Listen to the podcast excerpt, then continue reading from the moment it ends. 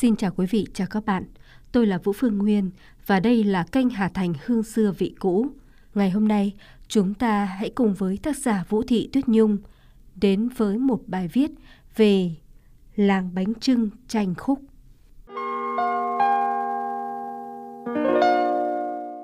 Không chỉ vào vụ giáp Tết nguyên đán, ngôi làng nhỏ nằm bên bờ đê dòng sông Hồng mang tên Tranh Khúc, xã Duyên Hà, huyện Thanh Trì, mới thơm nước hương nếp mới.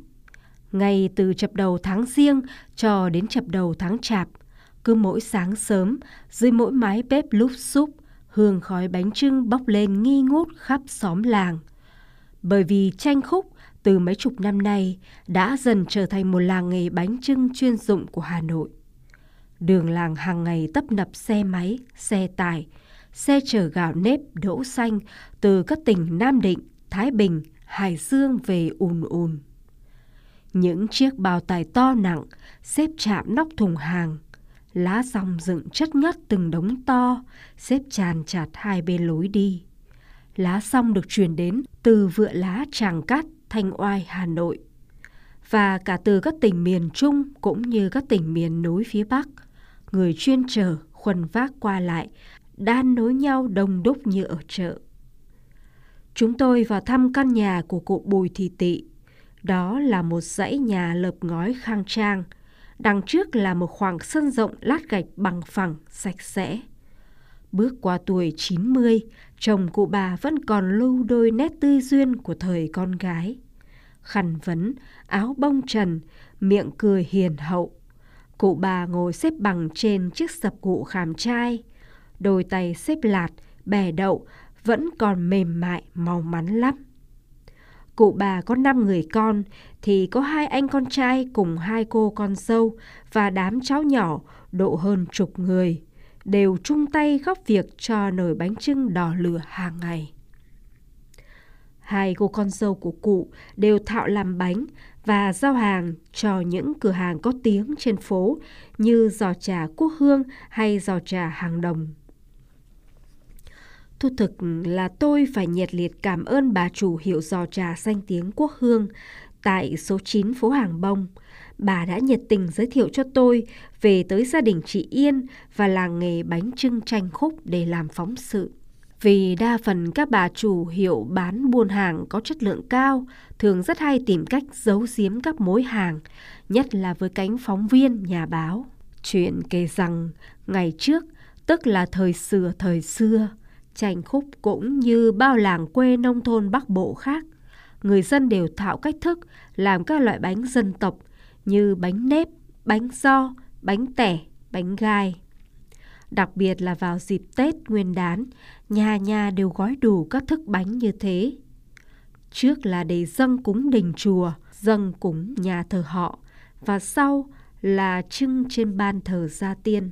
Năm 1971, một số dân làng chạy lụt lớn ngoài sông đã sang đất mới, lập thôn Tân Hà, cũng vẫn thuộc làng tranh khúc.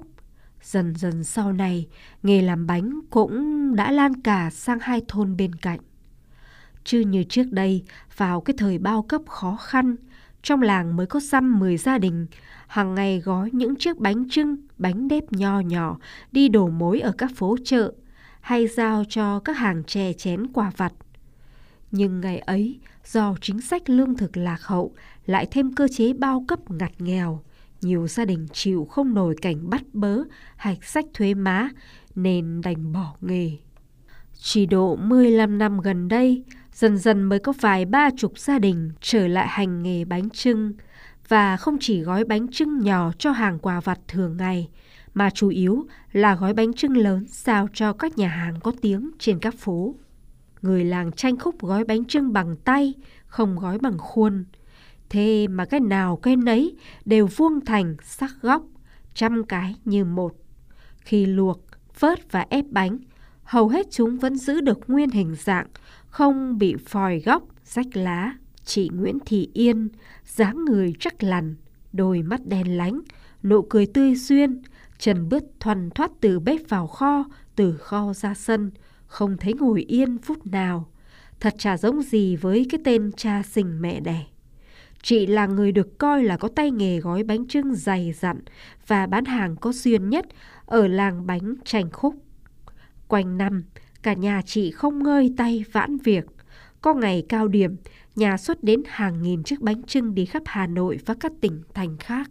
Bên hiền gạch hoa rộng rãi, dưới bóng cây bưởi diễn trái vàng lúc lù, cả gia đình anh em chị Yên, người lau lá, người xúc gạo, bẻ đậu, gói bánh, nhịp nhàng, trôi chảy, chả thấy ai làm bung lạt hay rách lá như trong những đám gói bánh trừng Tết của các gia đình chúng ta mỗi năm thường chỉ diễn ra một đôi lần.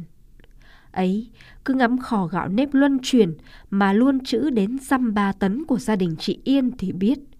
Gạo nếp bây giờ, ngoài nếp hoa vàng hải hậu, Nam Định còn có giống nếp nhung là giống nếp hải dương mới, đặc biệt dẻo, rền và thơm. Nồi đỗ mới quấy ở bếp khiêng lên, chồng chị Yên mau miệng giới thiệu đó là giống đỗ xanh lòng vàng an khê rất nổi tiếng và mời chúng tôi nếm thử. Quả là vừa đậm vừa bùi, vừa thơm ngào ngạt. Thịt gói bánh là loại thịt nạc phai, loại lợn già tháng tuổi. Thịt lấy thẳng từ lò mổ nên rất tươi, chỉ đem trần qua nước sôi cho sạch, rồi đem tẩm ướp với gia vị, hạt tiêu. Nếu không tẩm ướt, miếng thịt sẽ rất nhạt nhẽo. Luộc bánh trưng cần đều lửa, phải từ 8 đến 10 tiếng đồng hồ trở lên. Tấm bánh mới đạt độ rền dẻo như ý, để lâu sẽ không lại gạo.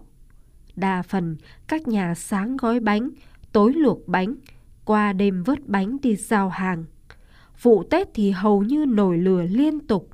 Bây giờ, việc luộc bánh đã đỡ vất vả hơn trước nhiều. Do có những lò điện luộc bánh bằng hơi áp suất cao. Những lò luộc bánh chuyên dụng ấy đã dần thay cho những khu bếp than, bếp củi nhem nhuốc khi xưa.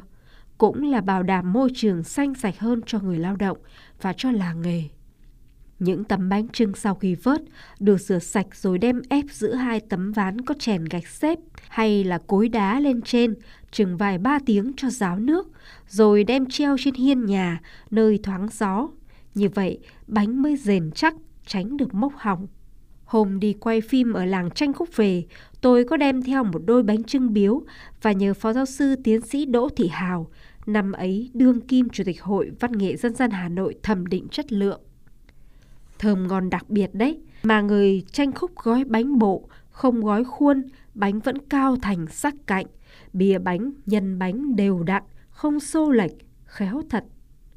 Cô cháu ngoại của bà chừng 4 năm tuổi, hôm ấy ăn bánh trưng thùn thốt, dễ thương quá cơ.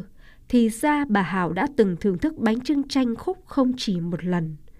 Có những kỳ về Thanh Trì đi điền dã, nghiên cứu văn hóa dân gian, bà và các đồng nghiệp đều được thưởng thức các đặc sản Thanh Trì như bánh cuốn Thanh Trì, bún ốc Pháp Vân, bánh trưng tranh khúc.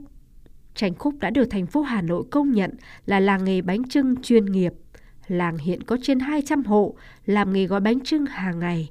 Thu tập mỗi người thợ mỗi tháng tùy theo tay nghề có thể dao động trong khoảng từ 4 đến 7 triệu đồng. Vào vụ Tết, hầu hết các nhà đều phải thuê thêm lao động ngoại tỉnh. Giá thuê khá cao, trung bình khoảng trên 300.000 đồng một ngày. Thợ giỏi tay nghề, công có thể lên đến 500.000 đồng một ngày. Họ làm trong 15 ngày giáp Tết cũng đủ kiếm cái Tết đầy đủ cho gia đình ở quê. Nhiều gia đình làm giàu từ nghề bánh trưng, nuôi con ăn học thành tài, xây nhà, tậu ô tô, sắm tiện nghi đắt tiền là chuyện không khó. Đặc biệt, loại xe tải nhỏ phục vụ việc giao hàng trong làng khá sẵn. Nhà cửa cao tầng san sát, đường làng ngõ xóm trải nhựa đúc bê tông khang trang. Bánh trưng tranh khúc trong hàng chục năm vừa qua và mỗi dịp giáp Tết đã được đóng hàng chuyển qua Pháp, Mỹ và một số nước châu Âu khác. Hương thơm của hạt nếp quê nhà hẳn sẽ làm ấm lòng bà con người Việt xa xứ mỗi mùa xuân đến.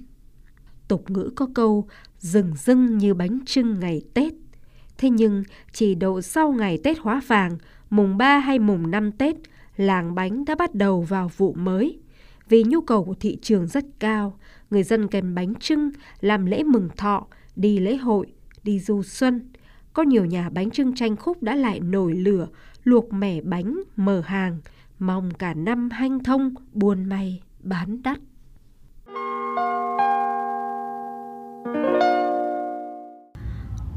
Câu chuyện hôm nay xin dừng lại ở đây. Xin mời để lại các bình luận để chia sẻ cảm xúc, ý kiến, like và share nếu thấy mẩu chuyện thú vị. Hà Thành hư xưa vị cũ, xin cảm ơn và kính chào quý vị và các bạn.